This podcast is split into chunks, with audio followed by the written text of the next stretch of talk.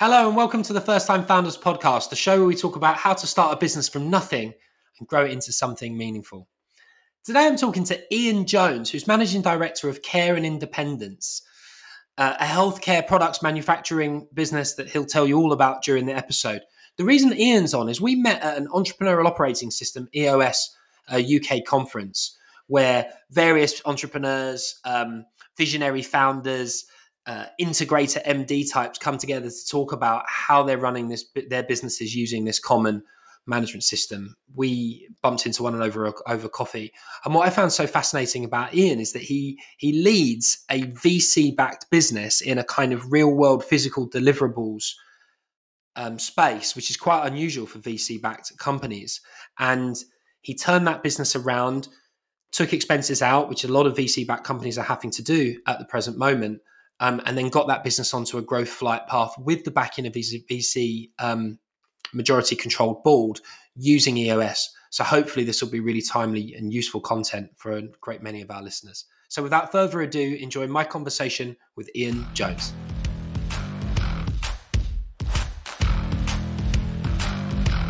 Ian, welcome to the First Time Founders podcast. Thank you for doing this. You're very welcome. Great to see you. Great to see you. I feel like we're old friends now. So, so for our viewers and listeners, we actually don't know each other that well, but we met at a EOS Entrepreneurial Operating System conference, didn't we? Which it does feel a bit like a cult. Those things. It, it did, and it's difficult to realise it was only a few weeks ago. As you say, it feels like there's a lot of water gone under the bridge in the meantime. We really know enough about each other to think this has gone gone more than just a few weeks in terms of our, us knowing each other. So yeah, it was it was it was brilliant. So, um, why don't for, for for people viewing listening before we get into EOS, like, be useful to just just just tell them a little bit about the business that you that you run now and and how, how you came to to sit in the seat you're in. Okay, so um, I, I am now managing director of Care and Independence. Um, I've been in this business five and a half years. Um, up until it was my first MD role, actually. Um, up until that time, I was heavily focused on finance and operations.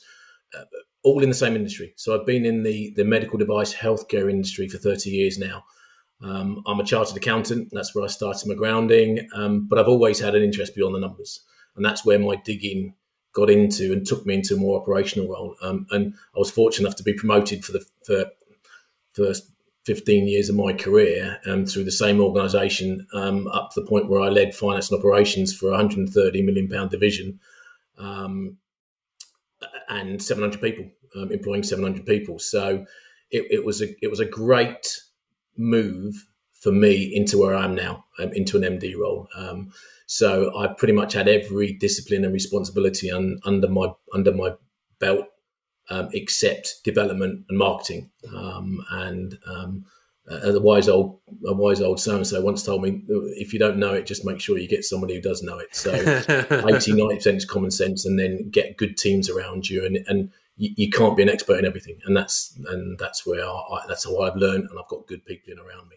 So yeah I, I moved into general management um, and and and I've had this MD role um, and and I've always I started life in this in this industry in a small business. It was a four or five man, uh, million pound division division of a two hundred million pound business, and I loved it. I felt as though I could contribute at that level. So it's not un, it's not um, a surprise that I've now found myself as an MD of a of a five, six, seven, eight million pound growing business. Um, that because that's where I feel I can add most value. And what is it that attracted you to to, to the, the current business? Like, what does it what does it actually do?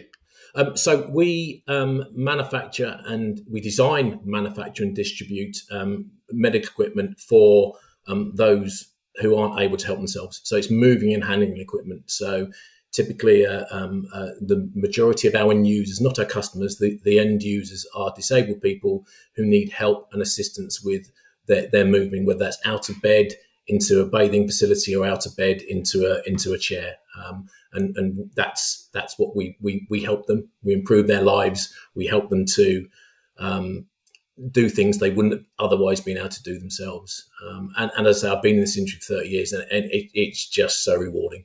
Um, I've had family members who have been have used medical equipment, not ours, over the years. And when and when you, you get a real empathy in that, and probably every person has got a story about um, about somebody within their family or close friend who has needed help um, with with medical assistance. And when you're in it, um, you're in it, and it, it's it's very it, you, you, never want to leave the industry, and that's why I've been doing it for thirty years. So. You know what's interesting? When we met at the conference, and you know you're an integrator, finance guy.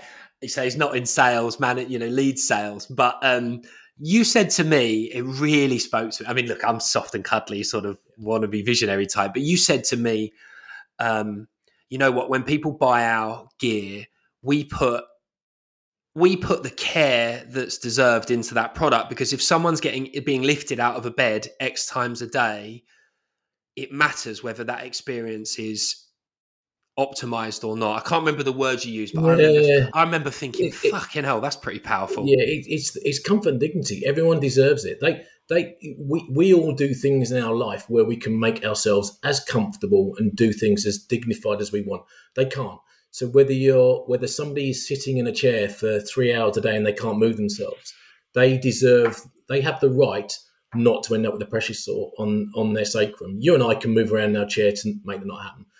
They deserve if if they're being lifted for forty seconds. They they you and I when we get up out of our chair, we do it in a dignified way. They can't do that. So our product has to be designed in a way that one is most comfortable for them, and secondly, it's it's dignified for them because they, they can't do it themselves and and that's that's our mantra behind everything we do um, so we put a lot of care and time and effort into into, in, into making sure that's what we do and by the way that goes beyond the user as well um, that that goes to the healthcare professional so a healthcare professional has deserves deserves to be able to manage that client manage that user in a dignified way they yeah. don't want to necessarily be stood there thinking that the customer, the user is, is, is compromised or is, is uncomfortable. That if you if you're a worker within the, I mean, it's rewarding enough being a manufacturer in it, but if you're a worker within the healthcare profession, we all know during COVID what those what what they what they did for, for this country. But they do that every day. It, yeah, they don't just they didn't just do that during COVID. They do that every single day. They do it now. They did it before. So we, we try and we try and do our part, play our part in that. Do you know, it's funny. I already knew that story, and it gave me goosebumps again. Like, I don't know if it's because I connect with the end user story, or if it's yeah. just you love talking to business leaders that give a shit, you know, and that can, yeah. Artic- yeah. and can articulate why they care. So, all right, awesome. So, finance, get why you understand the sector. So, how did you discover the entrepreneurial operating system? And then we'll, we'll, st- we'll maybe spend the rest of the time talking a bit about sort of the the before and the after yeah. and why it is you're such an advocate for that now. So so um, the discovery actually first took place in uh, of all of all times july 2020 really? Right, slap bang in the middle of covid when we were going through a fairly significant and major business reorganization. The, the, the business was in a turnaround. Um, at that time so it was introduced to me by my sales and marketing director who had experience and he knew an integrator uh, sorry, an implementer. Yeah. So we, we had that first call in July 2020. And I remember thinking, this isn't for us right now. We're right in the middle of a, of a, um, a major turnaround. One year later, when we'd stabilized the business and we we really, I would say the business was turned around, we went into a growth mindset. Um, and we realized that both of us we've been in growing businesses, but we didn't really have that proper skill set and that proper discipline in order to be able to do that. So we reconnected with the implementer that we knew, a guy in the States, um, Dave Feidner, and and said, we think you've got something that's useful for us, but it's got to help us grow because we, um, we we've got to change the culture in this business where everyone was used to firefighting for a number of years. So anyway, we we had a second meeting with him. Um, I liked what I saw. I got an indication as to what one year costs were going to be to for him to implement that for us. I went to the board, persuaded the board that it was absolutely the right thing to do, and we we we haven't looked back since. At that time, I was conscious that we were doing a number of good things anyway. So mm-hmm. we, we were starting to do good things around our people. We were starting to do good things around our culture. Um, we just didn't really have that umbrella under which to do it all under. And this, for me, provided that perfect umbrella. I mean, uh, I'm glad I made the decision when uh, when I did. If I if I knew then what I know now, I'd have I'd have rushed this through so so much quicker. So it was untrue because it's just delivered so much more. It's delivered so much more than than my expectation. Um, yeah, I found this. I found the same thing in my in, yeah. in my business, and it's interesting because like you I'd come through the legal track. I wasn't clever enough to be a numbers guy, but like I um I, I knew in some form or another everything that's in the entrepreneurial operating system, everything that's in traction. I understood the principles. I think I'd maybe just confused myself. Yeah. I think sometimes the more studied you are, the more vulnerable you are to overcomplicating it. Isn't that one of the key key skills? Simplicity, and, and, and you're absolutely right. There is there's no rocket science in EOS, but you know what? There is discipline and there is simplicity in it. That it's just it's not just for it's not just like for you and me and the senior management team. It, it's something that in order for it to work properly, you've got to it's got to it's got to be a tool that everyone in the business can understand and work to, and that yeah. that's that's what that's the beauty of it, and that's what I that's that's the real real good beauty of it. And I I I I'm not there yet as a business. Um, but a key um, this year, one of our goals was to ensure that every employee benefits to the full from the EOS process, um, and we're not quite there yet. It will, it will be it'll be a further goal. We've, we've moved we've moved leaps and bounds, but that journey will continue next year. Um, well, that, they... was one, that, was one, of the reasons why um, I went to the the conference day. It was because I wanted to understand, and I went to all the sessions that were going to enable myself and James to embed this deeper into the business. So we got some real good takeaways from that day. So.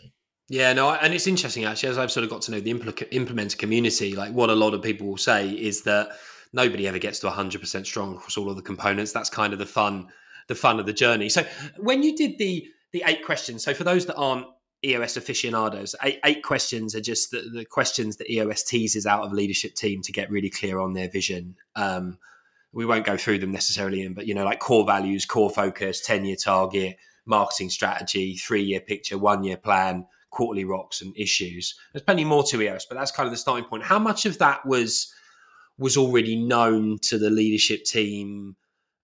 at the point that the implementer come in, or was was there were the were the vision building days painful in some ways? Like how how did how did you how quickly did you get to answers to those eight questions, and how long did it take to iterate on those answers? I I would say we didn't have a lot of those answers. Um, really? Uh, well, well, me neither. by the way, actually, I don't know why I'm sounding surprised. No, uh, a, a, little bit now. Our, our ownership structure um, so we're we're um, VC owned, and our ownership structure. I mean, we, it's not it's not a secret that at, at, some point the ownership structure will have to change. But it, what it meant was that we were more focused on the here and now, one year, two year, three year at the very most. Yeah. So we weren't really looking beyond our nose. Um, so the, the first the first thing we did as a business, and and, and one of well, we certainly didn't have a. We'd started on the values piece, so we didn't have the answers for our core values. Those two days were just the best two days for the senior management team because we got to all those answers within those two days. We hadn't considered them, but we got to all those right answers. And one of the first things we, uh, apart from the core values we did, we set out we set our ten year hairy ass goal, um, and, and, and ours was to grow in ten years um, sixfold.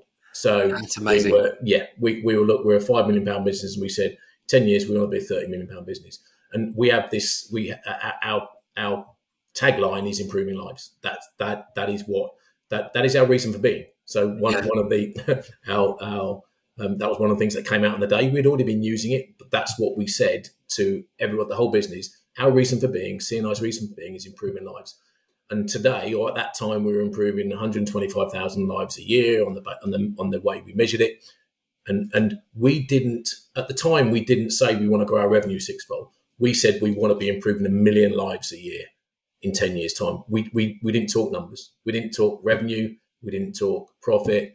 We didn't talk number of people. We just said we want to be improving a million lives a year.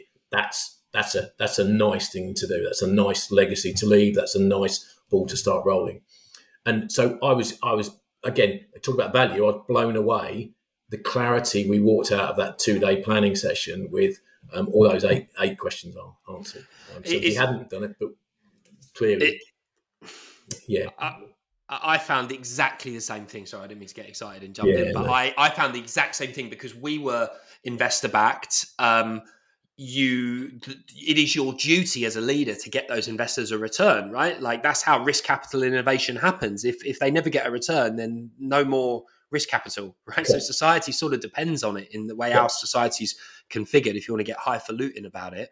Um, but it does make it a challenge. Uh, did you? I mean, did the board just sign off the money because they trust you, or did they understand that you therefore were going to declare and lead the business towards a vision that was was definitely going to go beyond their tenure of ownership? Because um, I never really had that conversation with my investors. I I wish I'd been running EOS up front so that I could have sold the investment vision completely aligned with the internal yeah. vision. I I kind of discovered EOS after I'd raised the money.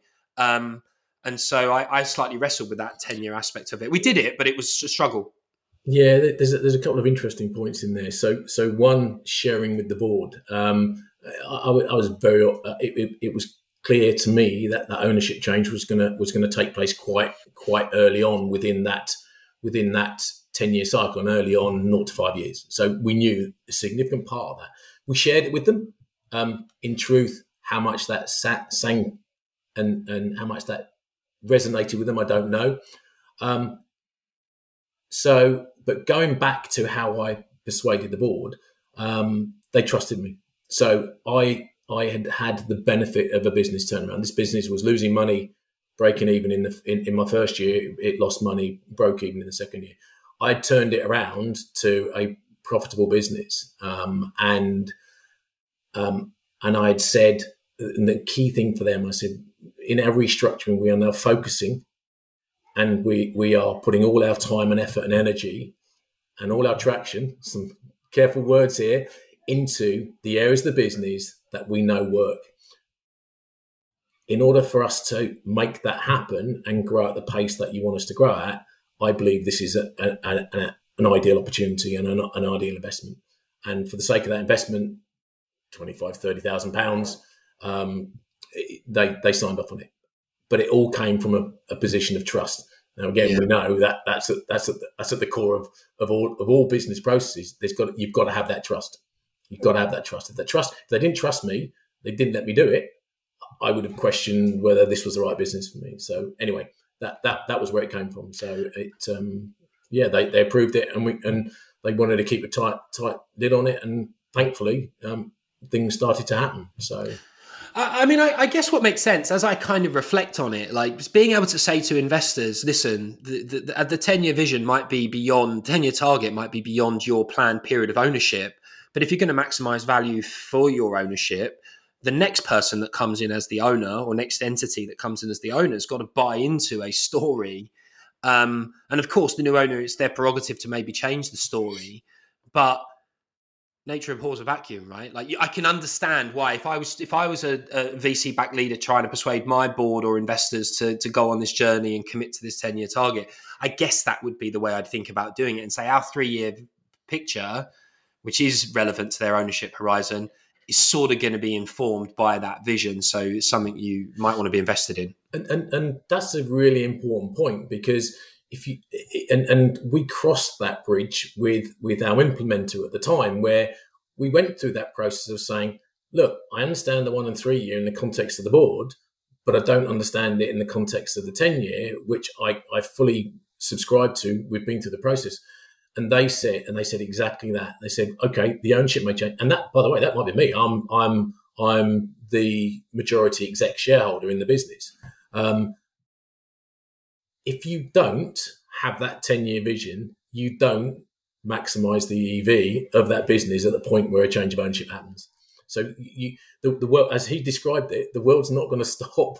The world's not going to stop, uh, and the business is not going to stop when you, when the ownership changes. So think beyond that, and that was a very easy thing for me to get my head around, and realize that actually that's ten year goal has well, it's certainly enabled us to get to where we got to today. Um, that's powerful. So it, yeah, yeah, it was.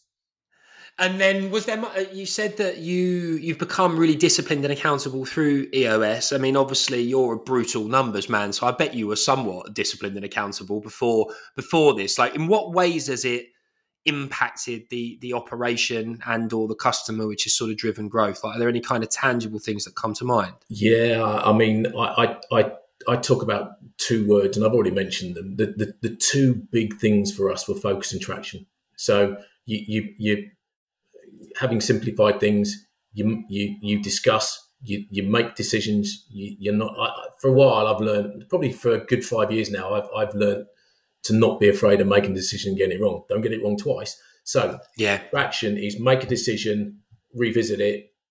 Hopefully that decision's the right one. If not, go back and change that decision. That's that's the traction, but it's also the focus. So the whole rock setting process, setting your goals. How, the amount of times, and, and every business does this. The it's the distraction. The amount of times I, I now talk about, guys, that's just a distraction. That's not that's not going to help us get to where we want to get to um, in the way we want to get there, um, which is okay. Yes, it, it, it, will be it will be one brick in a cathedral, but it's not it's not gonna it's not gonna lay the foundations of the, of the cathedral. So, to me, the two big things and the two big disciplines that enable us to go on this growth path is has been the traction and the focus, um, and and they are the two most powerful things. Is that because the world you operate in, there's it's a very very big market. That the, the, huge appetite for. I'm sure it's very competitive, but like the, that market does need products and services. Is that what creates that sort of magpie temptation to keep trying to grab revenue doing random stuff?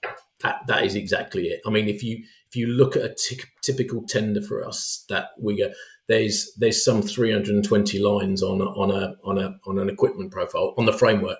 We we might bid for about 30 of them the temptation of an unfocused business is to say, "Oh, I could do that, I could do that, I could do that," and all of a sudden you find yourself bidding for sixty or seventy, and and, and actually, one, you've not got the infrastructure to be able to do that, or the skill set, and it and, and you end up spending eighty percent of your time trying to chase those other 30, 40 SKUs as opposed to focusing on the ones that you know you're good at and, and you can demonstrate to the to the customer that you're good at. So yeah, that, and there, there are there are there are hundreds and thousands of medical devices out there. Um, so when we set when we set um, um, the scope of where we want to get to when we're improving million lives, we we have deliberately chosen our words to say we want to move. We, we're, we're happy to add moving and handling um, equipment that um, is an assessment and it's a specific type of thing that we are very good at. We're very good at going with an occupational therapist and helping them assess the user's needs. So, oh very, wow, the, the, the very simple um, thing to do is to say to the OT, when you're going in, you're not just assessing for our products. You could be assessing for something like a Zimmer frame or a, or a, or a tin opener. So it, it's it, it's looking for those opportunities that when you go in on a, on a single call, you've you've got you've got a maximum um, potential return. Now, that's not to say we're going to start selling products for 50p or a pound because there's some very competitive market spaces. So it's got it's got to align itself to our commercial um, our commercial goals as well. But there's a lot of stuff out there. But again, it focuses us and our attention on on um, on what we're good at, and that's the most important thing. We we realize what we're good at, setting our marketing strategy. We know what we're very good at, um, and, and this is all the EOS stuff, you know, and, and but again, we went through that process and realised that, and we said, okay, this is this is what this is where our future time and efforts should be. So, how have you found the relate the, this this concept of the visionary and the integrator? And obviously, James isn't here to defend himself, yeah. but like, I'd just be fascinated in because I, I, I I have some integrator characteristics. I guess it's the sort of the reformed lawyer thing. I've, I have struggled to shake that off entirely, but I definitely bias towards yeah. visionary traits. I'm a better visionary than I am integrator, probably. How have you found working in those seats? And how would you? Well, what advice would you give to others working in those two seats okay, together? The, the first thing we did, the first important thing we did um, when we implemented um, EOS, is we did not have a visionary in our in our accountability chart. We did not. James was not the visionary.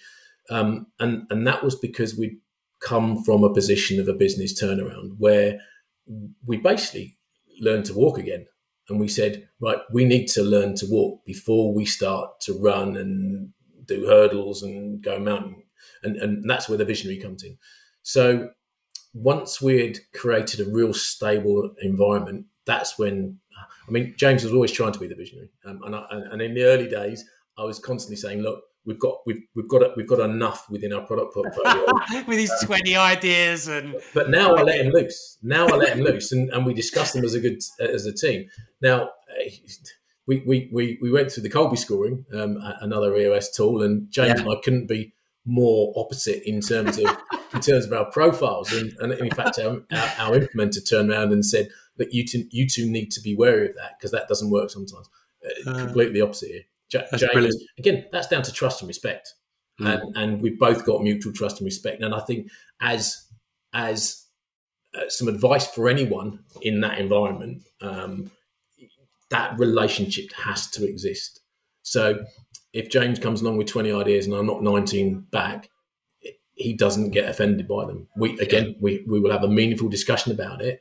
And, and equally, I mean, last year he came to me with such a harebrained idea about something, and you know what? I just I, I laughed at him first of all. And I mean, it, it, this and this was a service related potential as opposed to a product. But that's not what we do, James. We, we we're products. And and I, anyway, I went away. I went away over the weekend, thought about it, and I came back to him and I said, "Do you know what? That might be brilliant." That's And- awesome. and and and, and it was all around the training of, Yeah. of, of what we do and and it sort of opened my mind up to say well actually we do that already we do it free of charge as part of our service. It, Ah, the more we try and, and part of our growth has been some of the fantastic training we do as the investment in training has led to our growth now. So all of a sudden this this this visionary comes to me with an idea that i think is a harebrained scheme and i think do you know what? That makes sense. With with a, with a, with a broadened training offering it opens up there's 40,000 OTs out there. We we sure we sure as hell aren't hitting them all every year if we got a broadened training um, um, not only does it open up our products to to more people, more users of the equipment, but actually opens up other other potential products as well. So it was it's that's the sort of visionary thing where we, we might clash and lock arms to begin with, but actually, do you know what? We, we we work it out and sort and sort it out and talk it through. Um, but you've got to have that. I go back to you've got to have that respect and that trust in in each other as integrator and visionary um, and be able to have those hard discussions.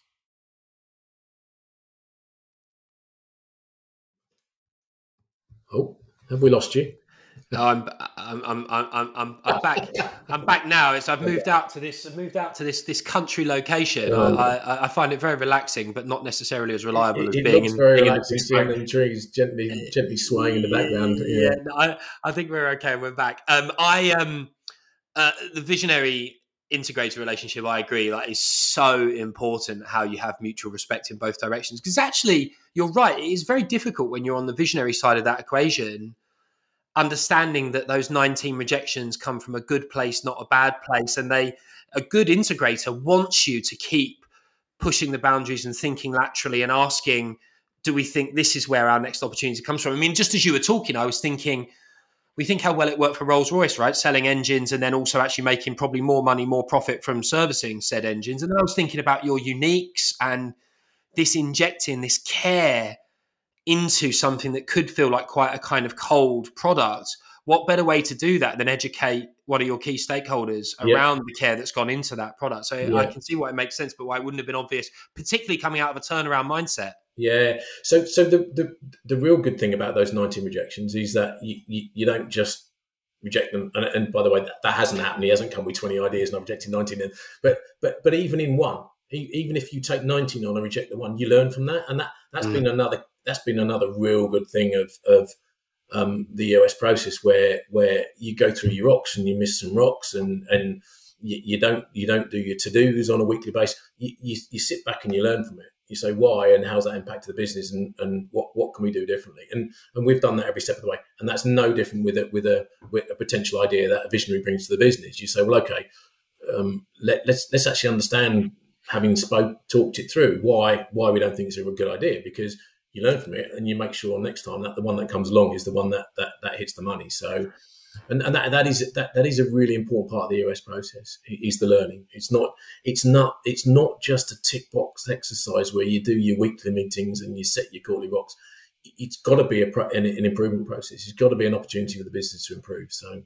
I agree. No, we found it like therapy as well. Actually, one of the things me and Meg, the operations director at Yapster, who played the integrator role for for us, one of the things that um, one of the things that she she did, we had to do same page meetings was critical for us because I needed a vehicle to tell her where I was worried about something in the customer population where I had this idea and I was very vulnerable to vulnerable, very prone to blowing my organization off track because because I was the founder CEO, so I also had a sort of a an, an actual and an implied authority I didn't always fully understand. And you you could you come in and say something, shoot from the hip, and you can derail your organization pretty easily. Yeah, yeah. For me, it was about having structured time with Meg to download onto her to then bring that into level 10s as appropriate, the quarterly sort of, you know, strategy sessions and the like.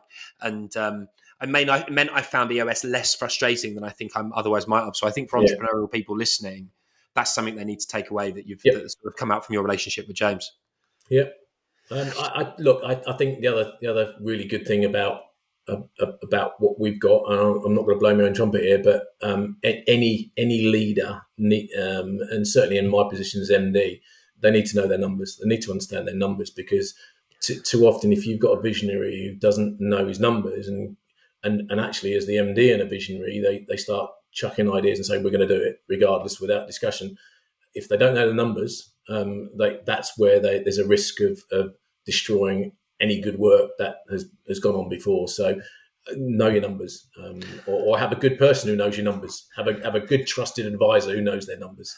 I wasn't expecting us to go there, but I am um, one of the things that was really bruising for me on my journey was learning the difference between abdication and delegation. And numbers was something that I abdicated for a long time, which I am ashamed to say. It definitely impeded my ability to be a good ex- a good executive, generally speaking. Have you do you, do you find yourself coaching um, non-financial leaders to be more the? What's your approach? Like, do you just tell them that it's important and then expect them to kind of get up the curve? Just curious. No, I, I think I, I, talked about the journey that I've been on uh, as a numbers person. I, I, I always I dug into everything, so I, I moved into operations um, as a reason for explaining my numbers. So now Right. it's very easy for me to share my numbers in the context of an operational or a commercial background to the senior management team, to any, any member of the business. Um, so, yeah, I, I, I'm I don't deliberately go out and way to coach, but I guess it's just my second nature that I'm always explaining things anyway to people when, when I'm talking about numbers. I'm always explaining it in the context of the business. So uh, it, it, for me, it's second nature. I would say that's something that I've developed and grown with over the years. It's not true of every accountant. Um, not every accountant is able to take that that leap from the numbers into then saying, okay, how do we use that, and how does the business benefit from that information? I hadn't thought about that, but actually, for entrepreneurs watching this that, that recognize they need to up their financial game and they were thinking about just hiring a finance seat and Yeah. forgetting about it, maybe they should consider bringing someone that's got a finance background but has also done a term in operations. So there's just less distance to travel between Yeah. those seats. Yep, absolutely. Interesting. Um, Ian, before we let you go, can we just talk scorecard briefly? Um, Yeah. So, for, again, for those listening, scorecards a key part of the data component of EOS. You run your business on a on a on a on a weekly meeting that Ian's referred to, and you look at a scorecard that's supposed to give the leadership team an absolute pulse on the business. I know you can't you can't give anything that's commercially sensitive. In terms of actual leading indicators that determine the forward-looking health in your business, Ian, are you able to give some examples of the sorts of things that you've realized the organization needs to be paying attention to? Because, of course, we're not going to talk about any actual numbers, but just the sorts of measurables that are important.